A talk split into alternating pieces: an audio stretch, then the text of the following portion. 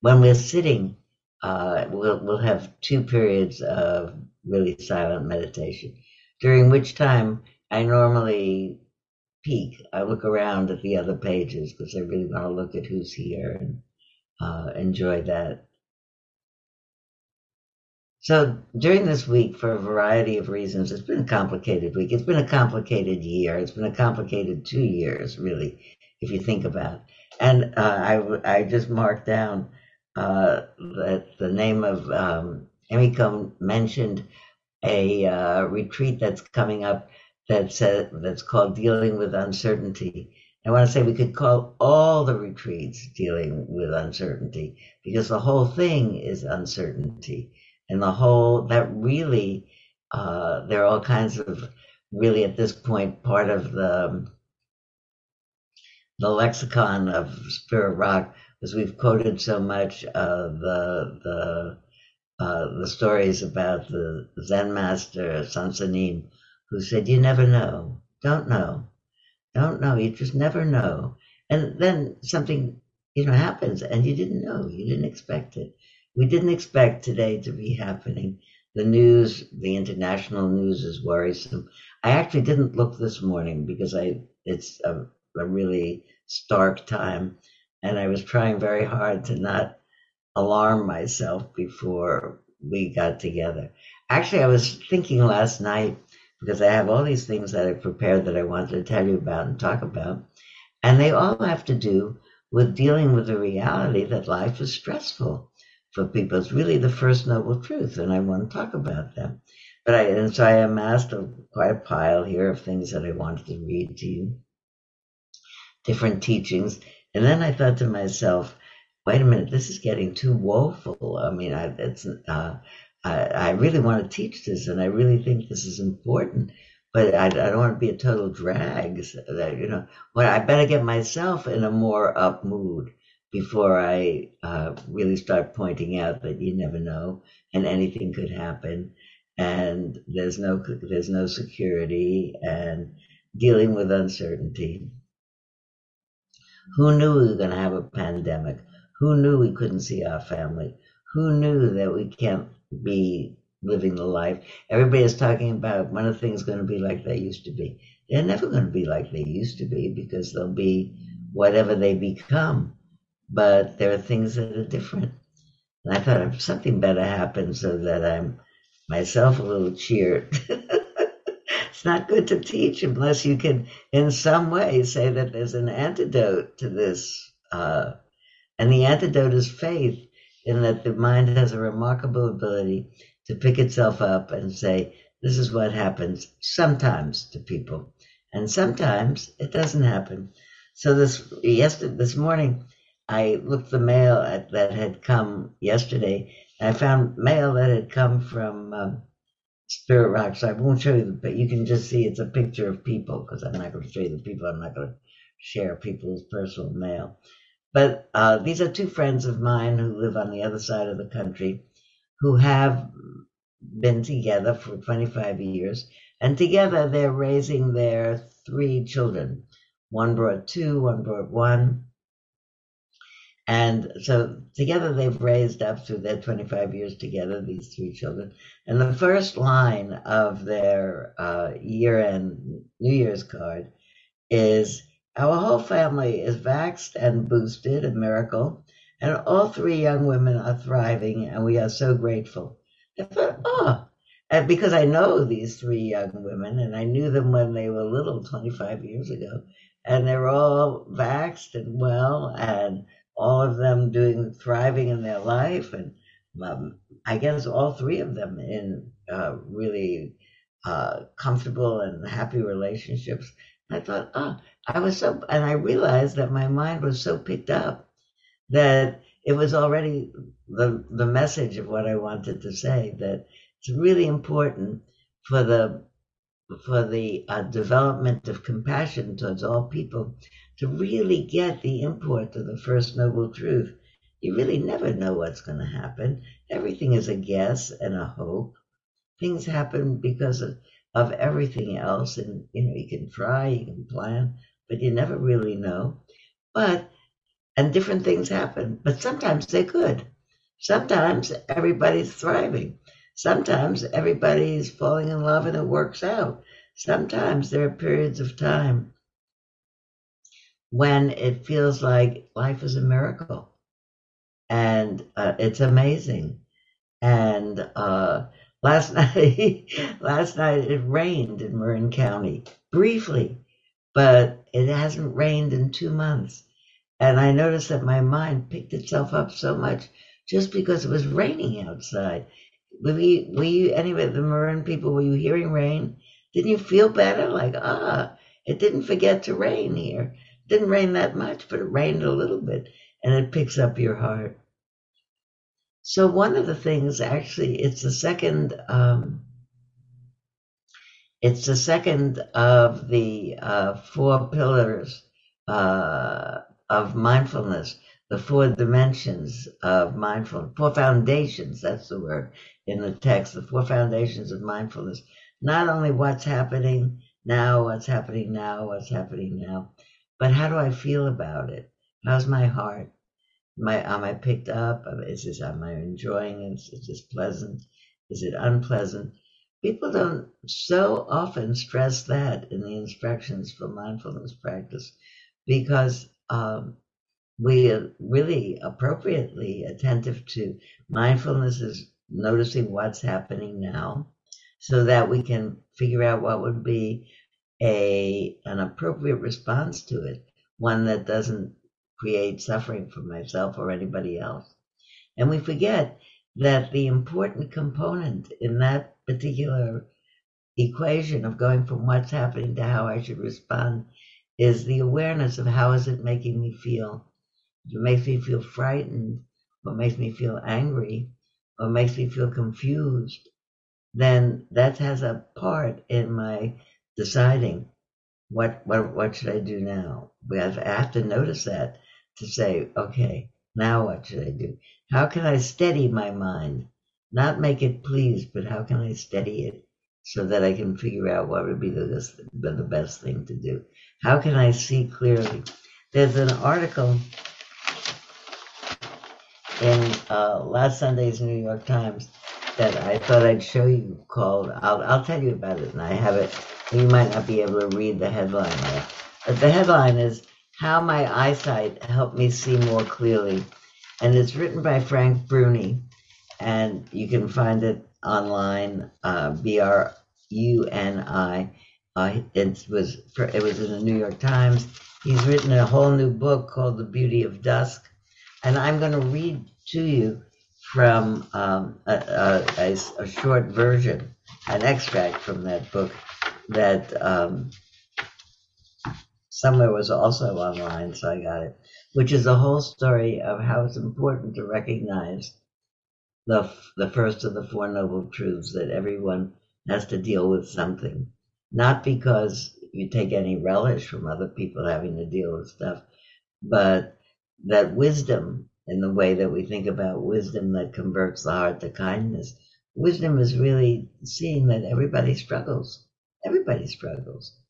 And how to really move one's own mind to realize and to remember that everybody struggles so that the mind does not hold everybody as a distance because uh, Frank Bruni's point is everybody struggles just like me.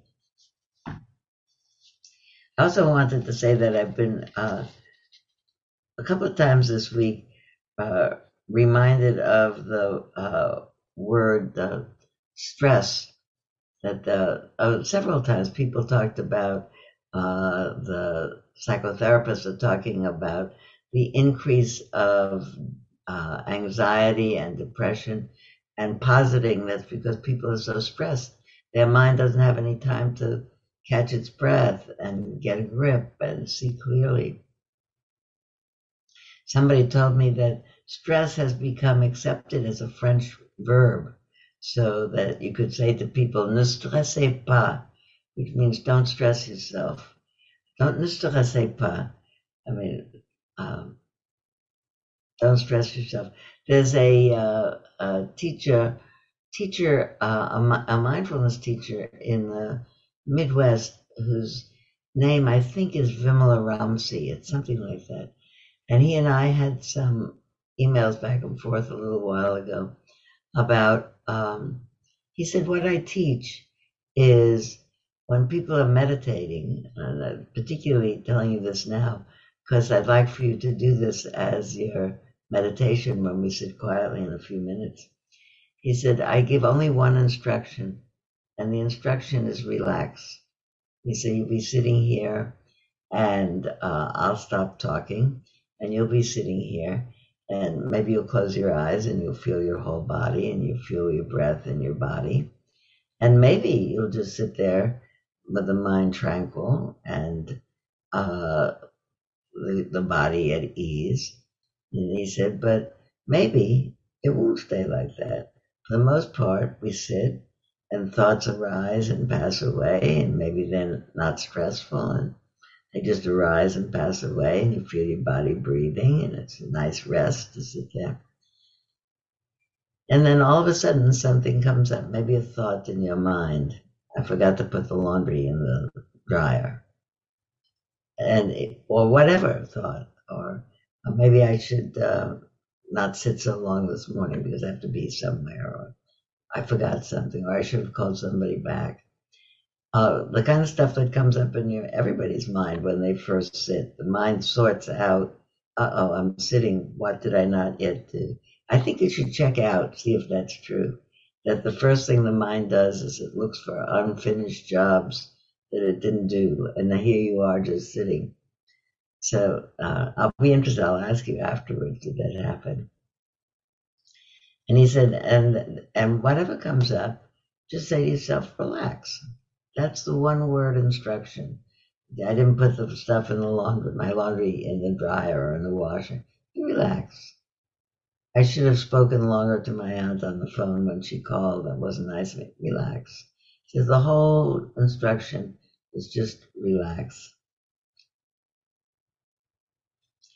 So I actually uh, uh, was thinking about him a lot this week because I heard of somebody else who was giving a workshop coming up, which I'll tell you about when I go to it, who was a student of, is a student of that person, because it's becoming very interesting to me that that thing about it's not so complicated. All the instructions for how to sit and do this and do this and do this and do this, just relax. Nothing is a prop, not pretend. Treat anything that comes up as the problem that's disturbed my peacefulness and say to yourself, relax, relax. Doesn't mean you're going to sit there like that forever. Just for now, let the mind relax. And it reminds me of uh, Frank Bruni's line in the head, headline of Frank Bruni's article in the New York Times, where it says how my eyesight helped me to see clearly and Frank Bruni, you may know if you follow him as a columnist, and uh, uh, knows that uh, in the last couple of years, all of a sudden, maybe because of some sort of stroke, no one ever figured out why, he lost the vision in one of his eyes. Just got up one morning and could not see clearly out of one eye, and it didn't get better. And nobody knows why. And he first of all, reads and writes and makes a living that way, and everybody wants to be able to see anyway. And his accommodating himself to what he's got and what he points to in the piece I'm going to read you after we sit about the value of recognizing that everybody's got a limitation. Sometimes you can see, sometimes you can't see and how that leads to compassion.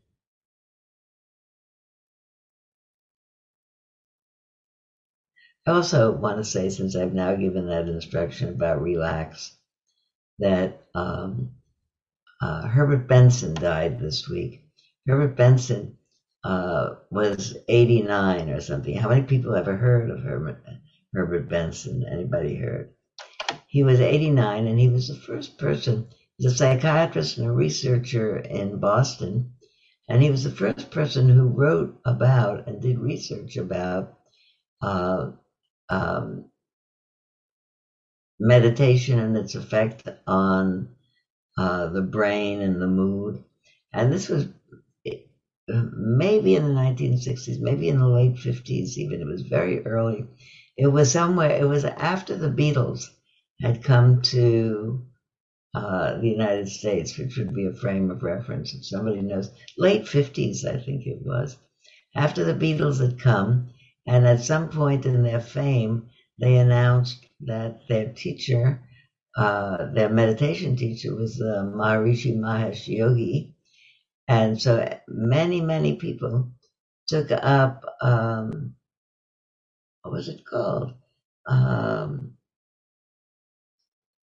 uh, TM, that was it, uh, Transcendental Meditation.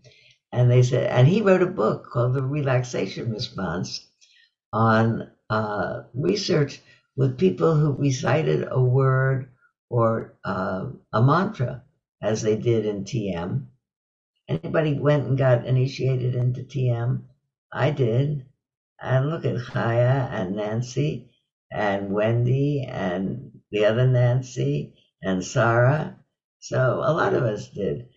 And uh, they not we didn't have the same mantras, it turned out. You weren't supposed to tell other people your mantra, they were secret.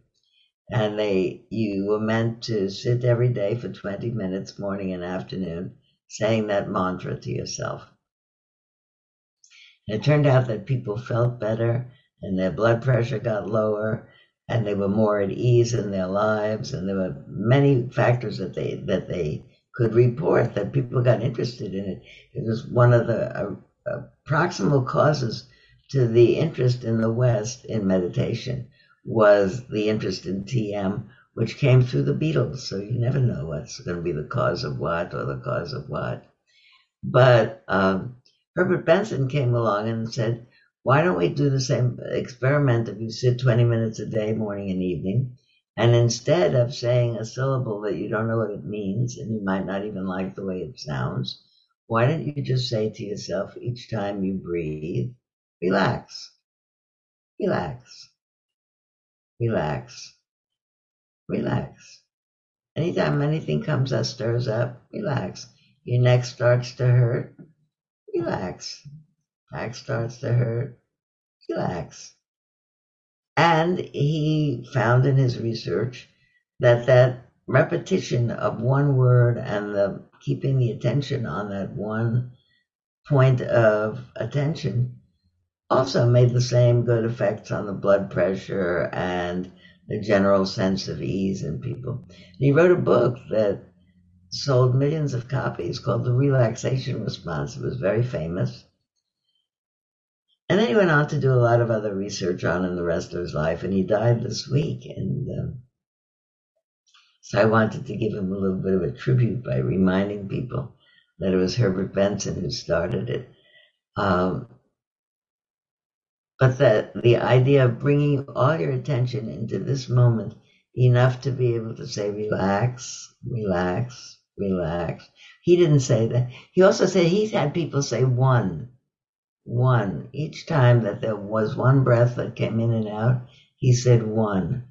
So it's uh, Vimala, Ramsi who says every time a, something disturbs you, you say relax, relax, relax. Is it the instruction or is it the repetition of one thing? Or is it the awareness of I'm not I was relaxed, now I'm not relaxed, now I am again. Probably all of the above but I'd like for us to try it out.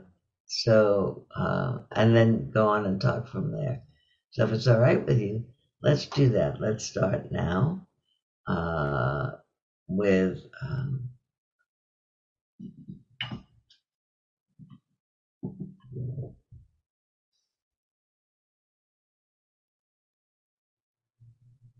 make yourself comfortable. We'll sit 10 minutes. That's not long.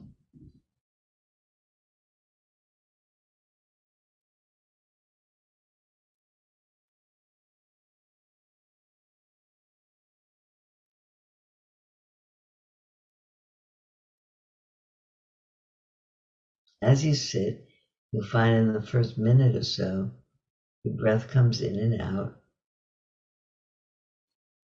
And your body, having been given the instruction to relax and close your eyes, probably settles itself down.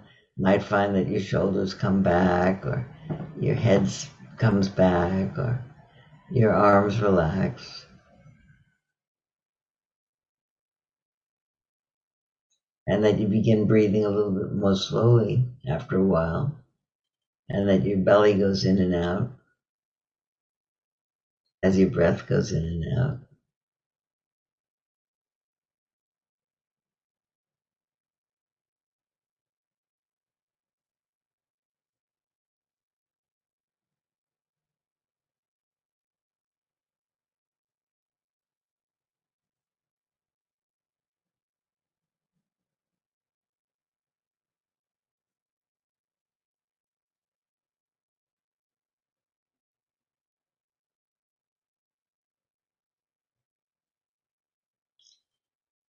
All the while, of course, you're aware of how your body feels and how your mind feels.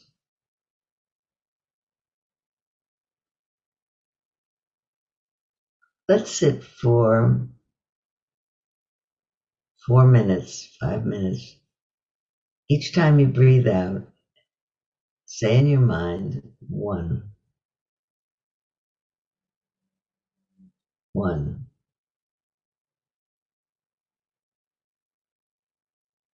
One. Just do that.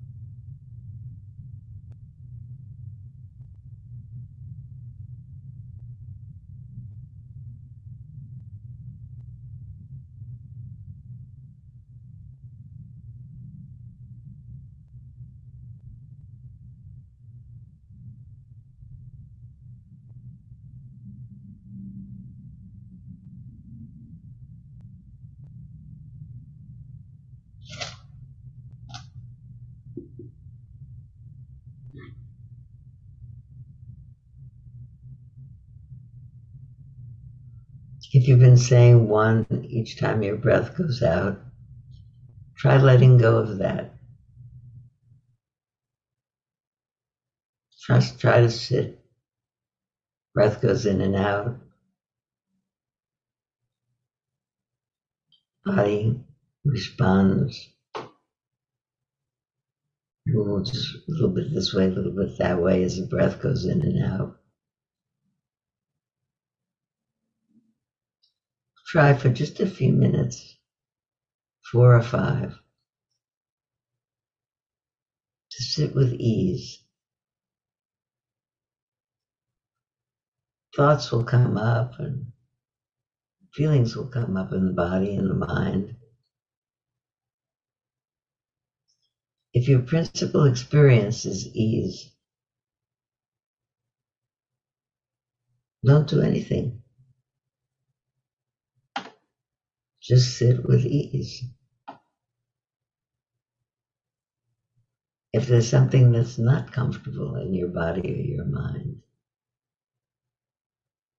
and you notice that,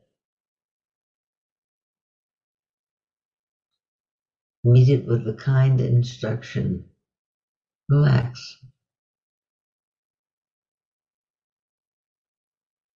Relax. You don't need to relax every moment if it already is.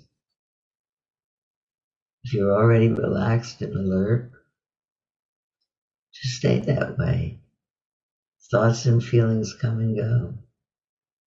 Only if some difficulty arises and the mind becomes tense, say to yourself, relax.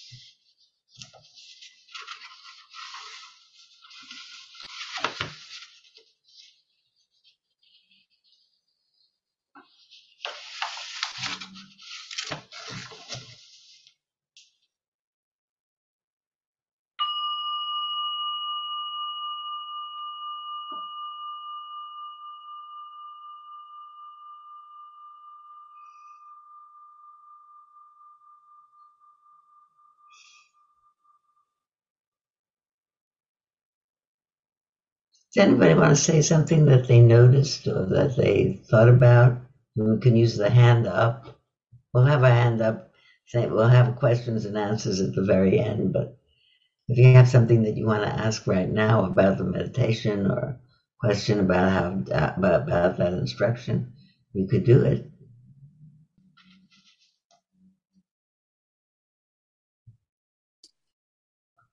For some people, the mind, when it steadies, it goes, right, here I'm in my normal consciousness and make the mind steady, steady. This is really, really nice.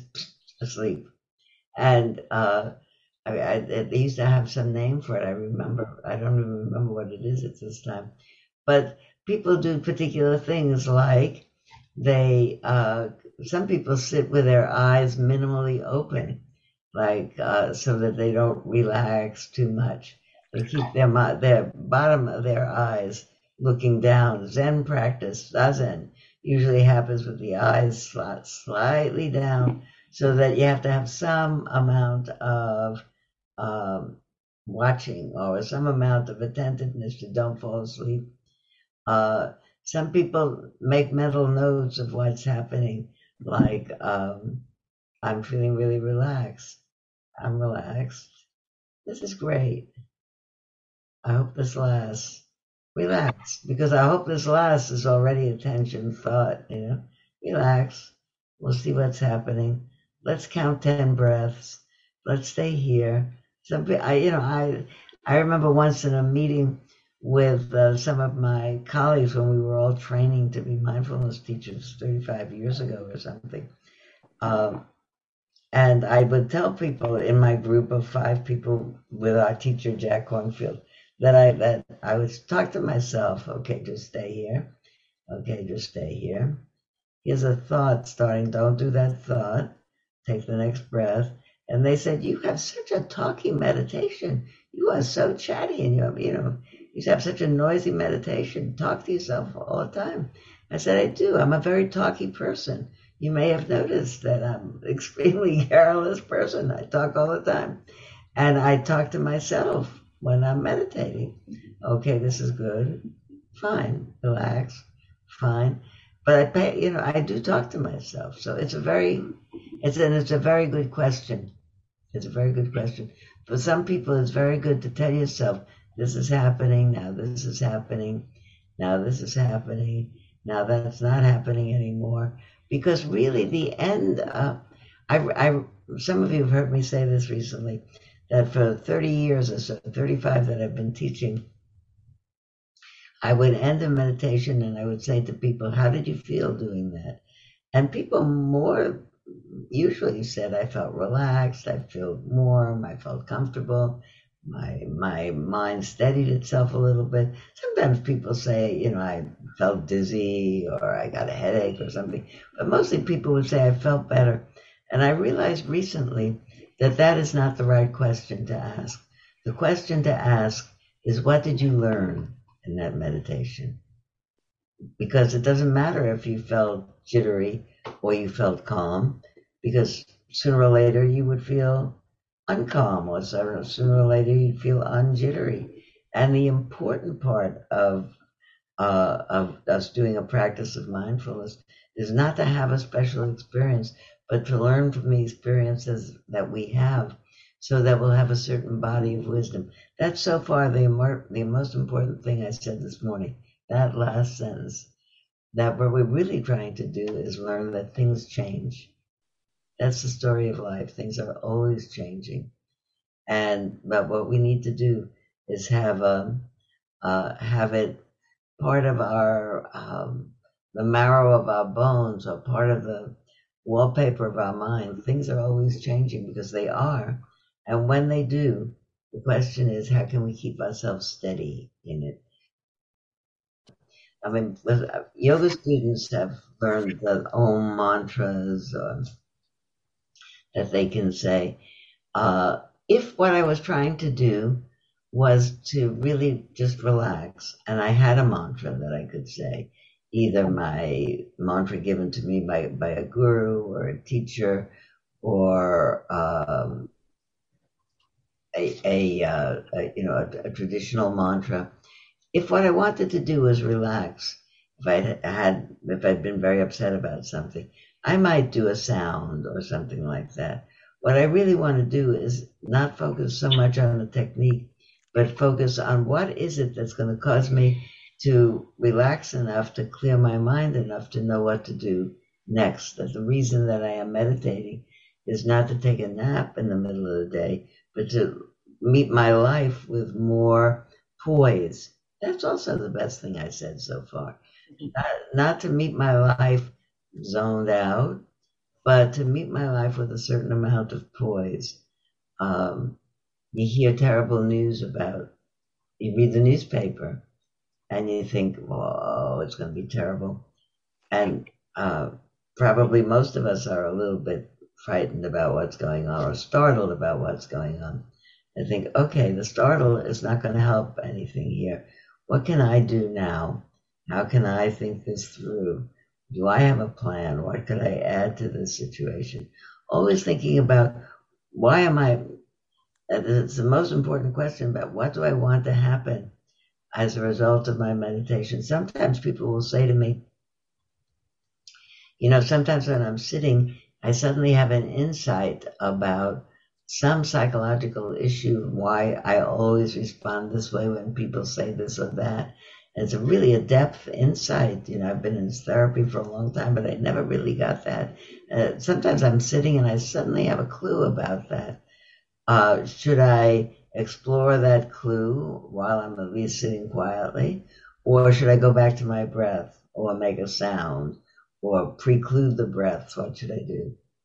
Uh, should I do A or B? And I, and I say, yes, you should do A or B. You should do A if you have a wonderful insight that you've never had before, it's going to be redemptive to your life in some way. And you're just sitting and you're not in the middle of a, you're not on the second day of a two week retreat. Yeah, think about it for a little bit. Maybe it is some extraordinary insight that you need to have. If you're on the second day of a two week retreat and you're hoping to really develop some really deep concentration in your mind, steady concentration. And that depends on not thinking in a, um, in a discursive kind of a way. You can say to yourself, you know, it's a real insight. I'll do it later. Now, right now, I'm concentrating my mind. So you either want to become more concentrated or you want to become more alert and uh, aware and most of you want to have a combination of both. So it's a very good question, Angelique. I think my the shortest answer I can give is don't work too hard on the technique. You know, if your mind fills with thoughts, it's all right. Thoughts are not the enemy. The, the getting tied up in the thoughts, having a thought that I didn't move the washing machine clothes into the dryer, I say to myself, relax, and it passes because I will put the washing machine stuff in the dryer eventually.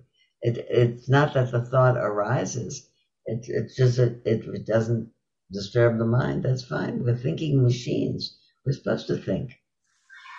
Don't struggle so hard. I'm, I'm particularly telling you that because I I did a lot of struggling hard. Don't think a thought. No, no thought, no thought. I had some very interesting meditational experiences because it makes you all full of energy and some kinds of uh, um, peculiar kinds, of, unusual kinds of body sensations, like being a little stoned or something. But that's not the point of meditation. The point of meditation is to see clearly and choose wisely. And so it's a it's a it's a wonderful question, Angelique, and with endless answers. Thank you. Thank you for answering it. Where are you, by the way? Where are you living? San Rafael. No, you're right here. Right oh, here. right here. All right, let's do a little bit more of teaching because I really want to do two things at least, and then we'll talk a little bit more. But I love it when you ask questions because then I feel like we're back in the hall and everybody is there. Even the people in Berlin are in the hall. And uh, the people in Iran are in the hall, which is really wonderful. this is an article. I this is a shortened version of the article by um, Frank Bruni, and I decided that I was going to read it to you. It's not that long, and I was going to stop while I was reading it and point out how this is the best, or a best, a very good evocation of the meaning of the first noble truth. Life is complicated. Uh, life comes with pain and unpleasantness, as my friend Toni likes to say. Life comes with pain and unpleasantness. That's the first noble truth. We'll come back to that. Here's Frank Bruni. It happens almost every day. A friend, an acquaintance, or a complete stranger confides in me about a past struggle that only a few people in his or her life are privy to, about physical pain or emotional turmoil that almost nobody sees. It just happened the other day. Someone who'd always struck me as a portrait of unflappable confidence and unforced buoyancy told me for the first time about a medical misfortune that he suffered decades ago and repercussions from it that linger. I was surprised by the details of his hardship, but not by the fact of it.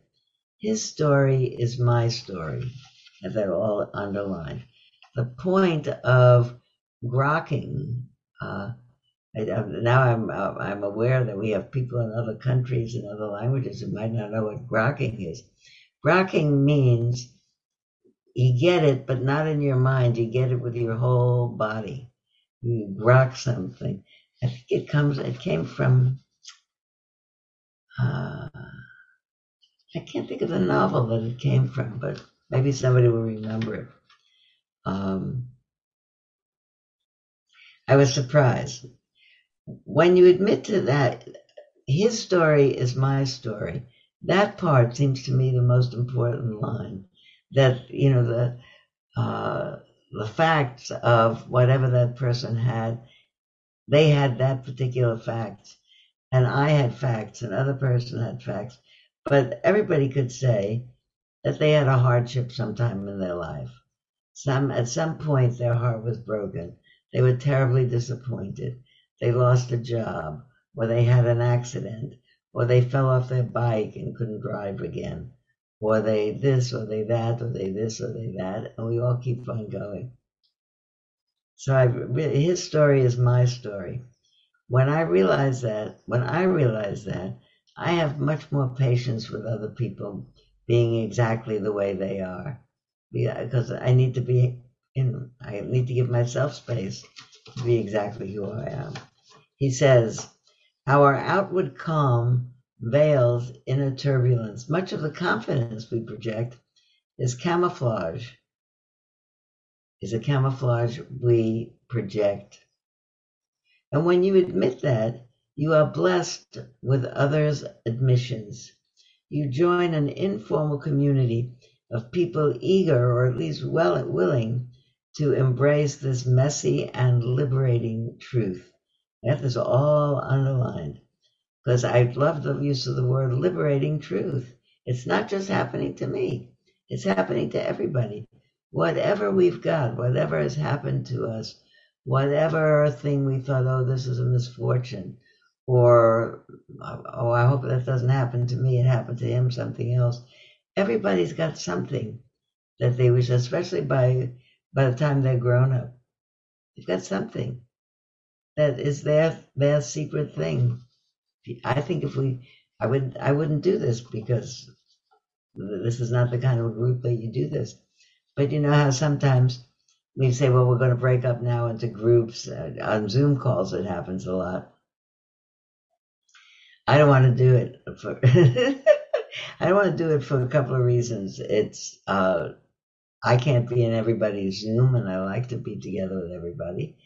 And also, my my late friend Martha, who died a decade ago, said as soon as you say, used to come to class all the time, and she said as soon as you say Sylvia, we're to now going to um, uh, we're to divide up into groups. She said I rush out of the room and go to the restroom, and uh, I don't want anything. I don't want to have anything to do with a group of people because he didn't come in planned to share. But if we sat down with a group of people that we are planning to share, which people do, they go to group therapies. But if you sat down and went around the room and said, What's the thing that you're most disappointed in in your life that either happened or didn't happen? Everybody would have something to say. What do you think? And sometimes you don't want to share it with other people. We have an idea it wouldn't happen to, you know, it's, it's my fault that it happened.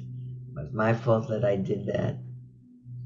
But I think it's a liberating truth to know that nobody comes to the finish line without having been disappointed a number of times in life, and sometimes terribly disappointed. The older you get, the, the more you lose people, and then you're really disappointed. Nothing about, here we go. I, we are part, we have joined an informal community of people eager as soon as we share. When you admit to that, you are blessed with other people's admissions and you find that you're privy to this liberating truth. Everyone's got something. I joined it after suddenly losing some of my insight several years ago, being told that I might go blind, and then writing about that. My account, my account seemed to resonate with readers in part because my condition exemplified a public-private disconnect. Nothing about my appearance or my composure suggested trouble. I met my deadlines. I honored my obligations. My eyes looked the way they always looked, but they didn't act the way they always acted. I'm thinking about the numbers of us. If I look around in this room, we're not all old.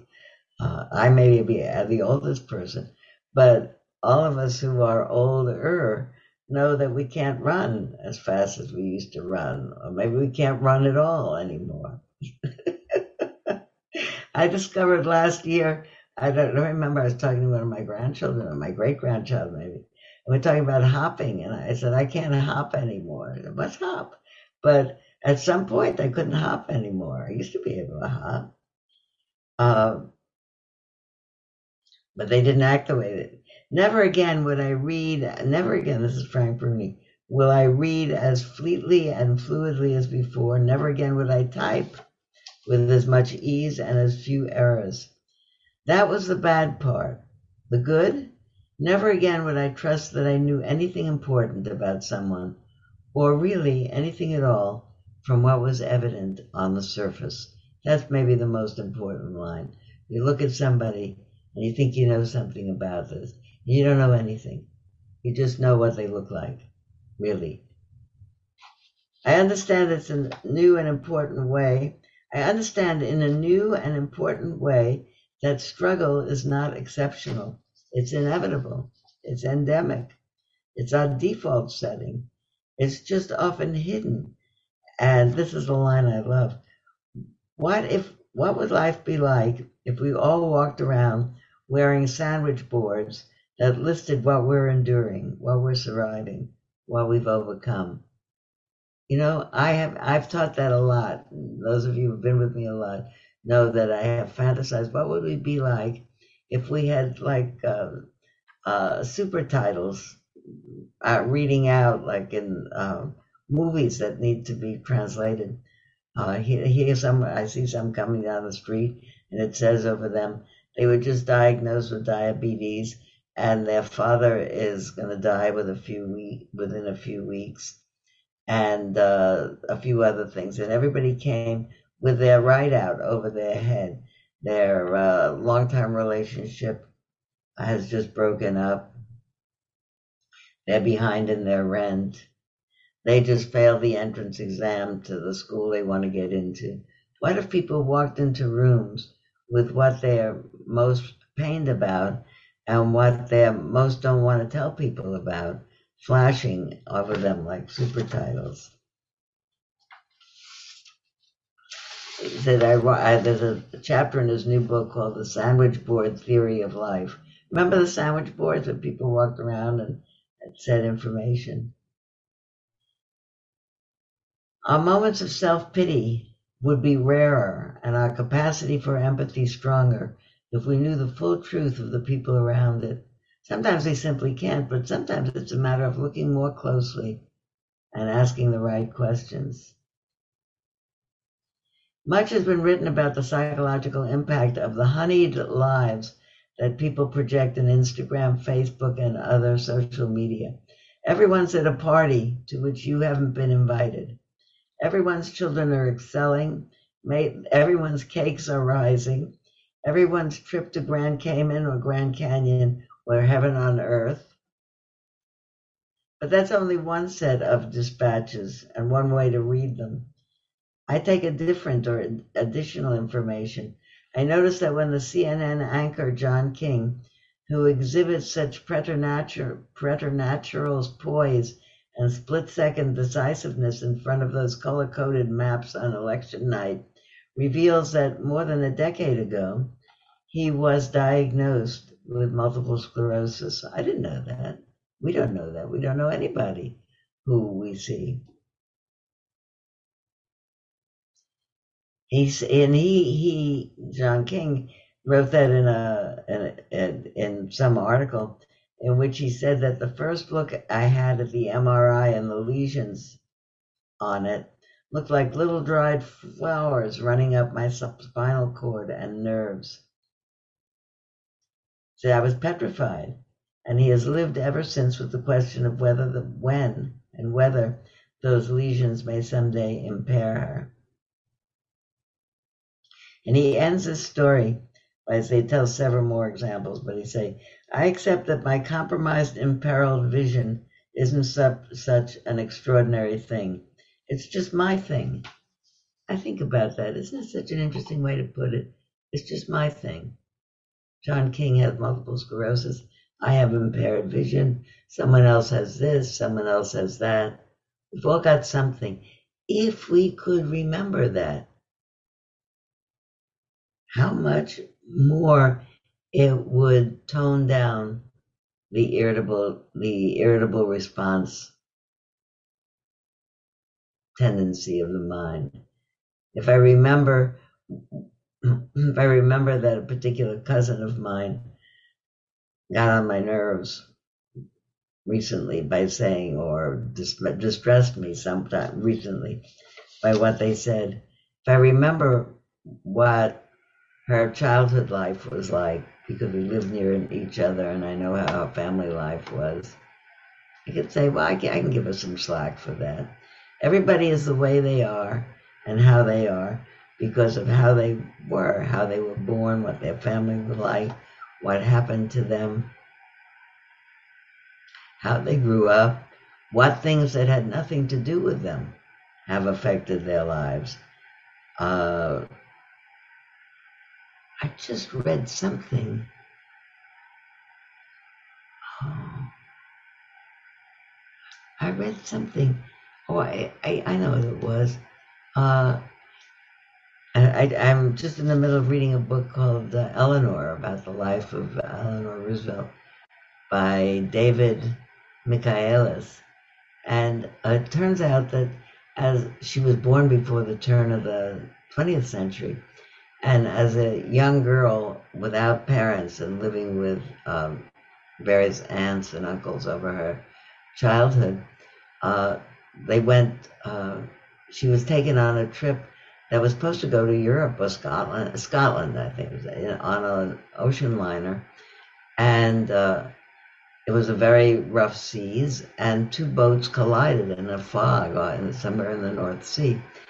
And uh, people were un- unloaded onto life- lifeboats, and uh, I think maybe there were a few fatalities, but mostly people were saved. It was a horrific kind of experience for her, which caused her her whole life to be uneasy about going on any water, any kind of a sea voyage, which she did plenty in her life.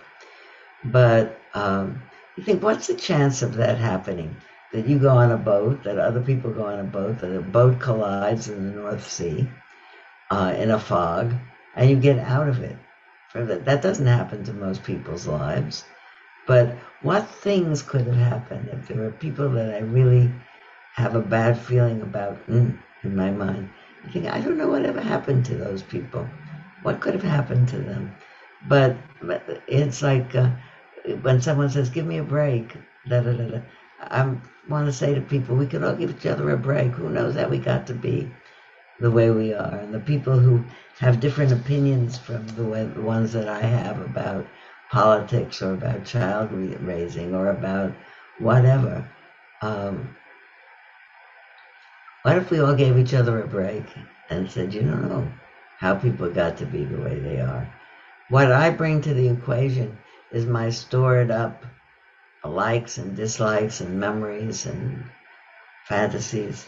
So I wanted to show you, so that I'm not unrelated to Buddhism, that that particular awareness of everybody's got something, and the the thing that he ended with, uh, everybody's got something.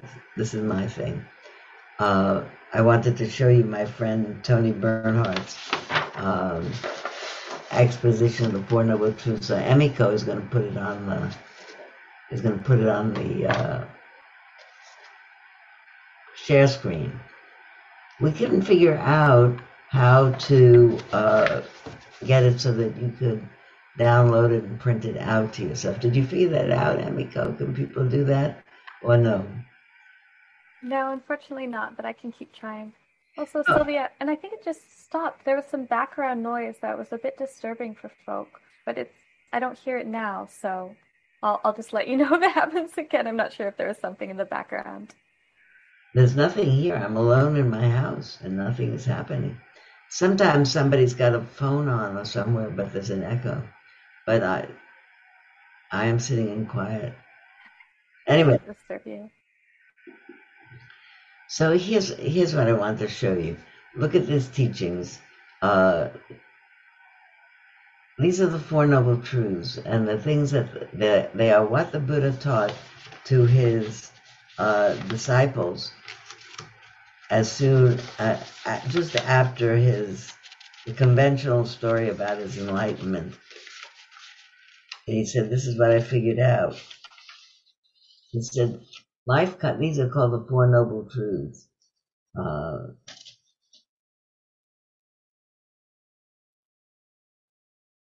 I want to say one thing before I talk about these Four Noble Truths, which came up in my mind. I was in a group of people uh, talking about uh, a conference. We're talking about the changes in Buddhism that uh, the Buddhism that we teach. It's Theravada Buddhism that people are teaching in the Western world that I know and recognize uh, is an iteration of what the Buddha taught over 2,500 years ago, of what the Buddha actually taught in India, that was told and told and told, and for 300 years was anyway told as um, word of uh, as an oral tradition that people memorized and then talked again, taught again and again and again, and has come through many, many iterations of translators. So in different lineages, you might find one word is a little different from another, or uh, even in different lineages, there are different creation stories and different responses to what was happening before the world and what will happen after you die. And in different lineages, those are all have different responses. Uh, but the, there are things that are uh, uniformly true of all lineages of Buddhism. Respect that the person named um, Siddhartha Shakyamuni Buddha, the person who became named the Buddha in his lifetime, said, This is what's true. This is what I learned in my own enlightenment. These are the Four Noble Truths. And when people talk, the people in this recent conference that I was in was talking about how Buddhism has changed every um, every culture that it's moved to over the years.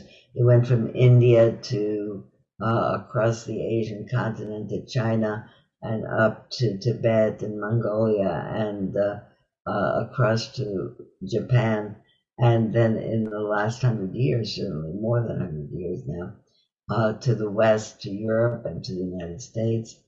And uh, there was a remark by uh, Arnold Toynbee a while back that everybody keeps quoting, where he says, every uh, continent, every place where Buddhism has come as a teaching into their culture, it has changed the culture and it has been changed. So I think that's very much, I in my experience, that's very much true. But we're talking about what has been changed and what remains the same. What has been changed in in the West, in the United States, certainly, is there are many more women teachers than there were uh, some time ago, uh, and uh, that there were many more um, lay teachers than there used to be. There are lineages in which most of the teachers are ordained Sangha, and we are all, uh, most of us, are lay people, and um, so that's a very big difference. But what we all keep in common that was that was the main question. Although we are all different and we are all being changed by what the Buddha taught, how are we changing what the Buddha taught? And the one thing that is the immutable, unchangeable, is the Four Noble Truths that the Buddha taught. And this is the Four Noble Truths, uh, uh, which is it's also the first teaching that the Buddha gave to the monks that were his colleagues as in all the years of his austere practice before his own enlightenment. Said, This is what's true. Life comes with pain and suffering. This is a, a, a modern translation of, um, let's see if I have with me. I did print it out. I did print it out, but it's not with me. I printed out the not modern translation. So we'll just do this. Life comes with pain and unpleasantness. And this points out that uh, the, the, the three different kinds of pains. The pain of painfulness, like if you if you cut yourself, or if you fall, or if you uh, injure yourself, or you get old and you have arthritis, or anything else in your body or you can't, uh, or, or, you can't see, like Frank Rooney, the pain, the pain that comes with not being physically as well as you used to be, and the pain of impermanence uh, that in losing what you cherish, what you care about. I, as I get older, it's not at all unusual for me to get up and find out that somebody in the, I'm glad to say, large circle of people that I know has either taken terribly ill or has died. And so, uh, whereas when I was a child, it was a very rare thing that a person died out of your life, it's not at all rare now. And uh, the third way is the uh, dukkha, by the way, is the, is the translation of the word suffering. The suffering that's generated by our stories or our delusions. And the, the biggest story that generates pain, I think, is this shouldn't be happening to me. Uh, why me? Uh, I, I, my very friend, my very same friend Martha, who I mentioned before, uh, died of uh, pancreas cancer, and I remember her telling me, she said, "You know, I suffer a lot. I'm not a good Buddhist. Buddhist," she said, "because I suffer too much." She said, because I'm really angry at this cancer that I had. She had pancreas cancer. And I said, well, you know, I can understand you be angry at it. Just be, don't be angry about yourself that you're angry. She said, well, I am. Because she said, because I realize that in the moments in which I'm really suffering, because I'm saying to myself, why me? Why me? Why is this happening to me? My parents didn't have this. I meditated. I ate a great diet. I exercised every day. Why me? She said, all of a sudden I'll think to myself, why not me? Pancreas cancer is a thing that people have. I'm a person, so it's me. She said, it does not make me any happier, but I don't, I'm not suffering. Do you get that? That there's a difference between pain and suffering. It makes me sad that I have it. I'm not happy that I have it, but I'm not suffering from it. People die. The second of those four, four teachings is really picks up on that story a little bit. It says dissatisfaction is unpleasant in itself, and dissatisfaction dissatisfaction adds its own unpleasantness. So let's say Mar- Martha in the case of Martha, had this illness and that she didn't feel good in her body and it hurt her. And she, so she had the pain of that. And what she was describing to me is the extra pain she has because she was unsatisfied. Why me? Why me? This shouldn't be happening. And that is extra pain. And this is the important, crucial piece of what the Buddha said that it's not about having a life in which there are no pains. You can't have a life in which there are no pains. Everybody loses their eyesight or their mobility or their digestive tract falls apart or something happens. It's not about not having pains. It's about not making yourself anguished about that you have it because there are things that people have that you you might think that who doesn't know that? But we none of us know it. I can't remember which famous writer said i always understood that everybody dies. I just never thought it was going to happen to me. And i think that's what it is when somebody tells you this is it you know you think ah we don't actually get that. I think if we got that, we would treat everyone so much more kindly. We all have an incurable illness called that called mortality. And we live in a world where accidents happen. Accidents happen and illnesses happen. Not to be mad at that. And the the the the, the, the line of the third of the Noble Truths is suffering ceases with the end of our delusional expectations. And that means that not that your pains don't hurt you, but that the suffering of why do I have this pain? I don't deserve this pain. I shouldn't be having this pain. You don't have that. And that's the only thing that the Buddha is talking about. Not that the pains go away or the misfortunes or the difficulties don't come up. It's that we don't realize this is what happens to people. It's not a mistake. Sometimes I think about in pre Enlightenment times when people had, uh, this is using enlightenment in the, in the sense of Western civilization, uh, when people thought that there, uh, when people really believed that there was a supernatural power that was in charge of everybody's life. And what happened to you um, was somehow a, a ordained by something beyond your control. That sometimes people would say at funerals, the Lord giveth and the Lord taketh away, like to remind people this is what happens. But life cometh and life goeth away is really the truth of that. And I don't know if it makes it any better if you know to get things happen when they do. That's why I think that if we forget that we are all vulnerable to the same illness of being separated from the people we love or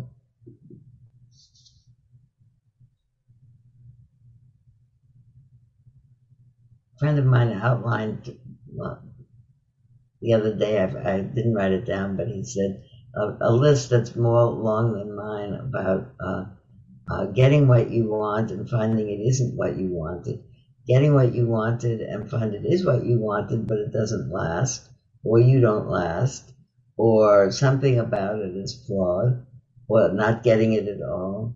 That we, all of us, are in periods of, we're in a life in which there is pain and unpleasantness.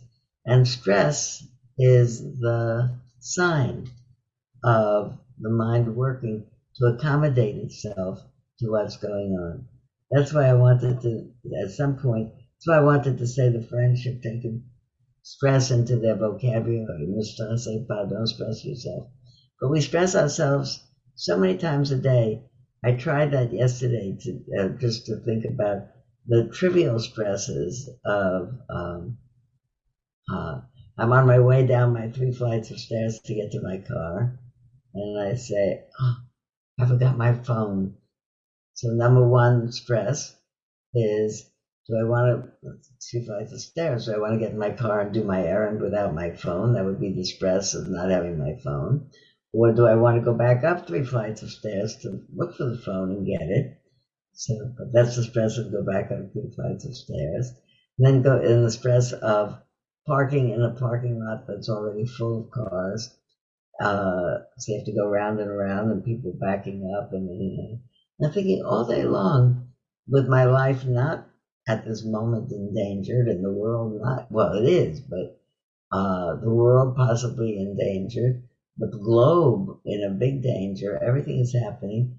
And my mind is stressing over where to park in a parking lot or whether or not to go back and get my phone. It's a wonder that we come through a day and put our minds back together again and manage to be at ease. I but uh, this is the thing I was going to tell you when we first started today, and I forgot. And then we're going to sit because we're going to sit a lot, and then we'll ask questions again. If you watch television, there is a new ad which I have been noticing in recent days, and it's an ad for Dish Network and how it will keep you safe. And in the ad, you see um, a woman in a house, looks like an ordinary house, and maybe I'm not even sure. I think out the window, uh, maybe it looks like uh, it's raining or it's dark or something, but somehow she has gotten word on her um, through her uh, through her phone, some some connection that's working, has put out the the uh, the message that uh, there's a um, tornado watch and that everybody should take cover. And she's standing, there's no family there. She's just calling up the stairs and all over her house. And she's saying, everybody get in the storm shelter, shelter right now. And the next thing you see is the scene in the storm shelter where she is sitting, and, it, and it's down a flight of stairs. I lived in the Midwest, I know this drill. I lived in Kansas a long time ago. You go downstairs into a storm cellar uh, under ground level, and the same mother is sitting there with two children and three big dogs, I think. And they're cozily sitting in sofas down there under ground level. And the father of this family comes down the steps uh, to join them. And he comes around and you see him look in there, and all of his people are down there. And his face looks at them and just relaxes. And it's so well done. It's probably maybe a 15 second spot, and then it says you should get Dish Network because you could know right away about what's coming and what's missing. But I thought to myself, if I could have that and show it in class, of this is what it means mind stressed and mind at ease. And the look on every, you know, here all these people with with their three dogs in a what seems to them to be a safe place.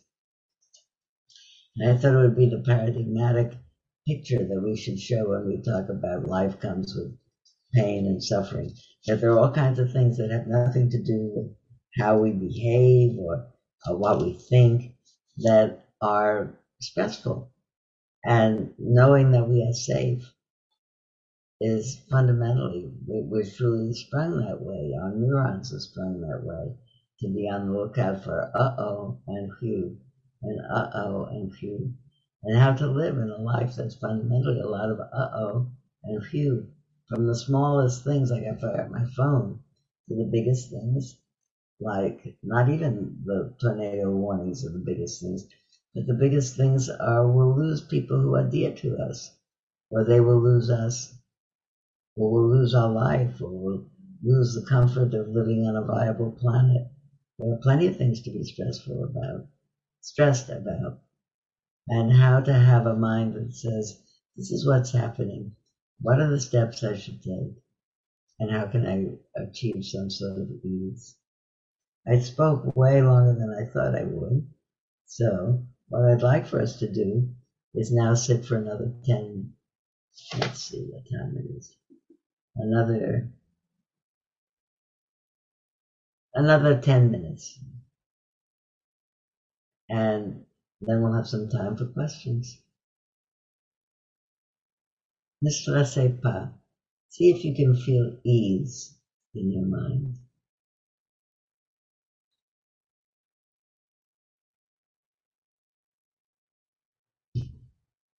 On one long retreat I was on, the mantra I said to myself as I walked around and as I sat around was peace and ease, ease and peace. And I, that, I did them in a rhythmic way. And I could feel that over time, my body and my mind accommodated, it habituated itself to peace and ease. So we'll sit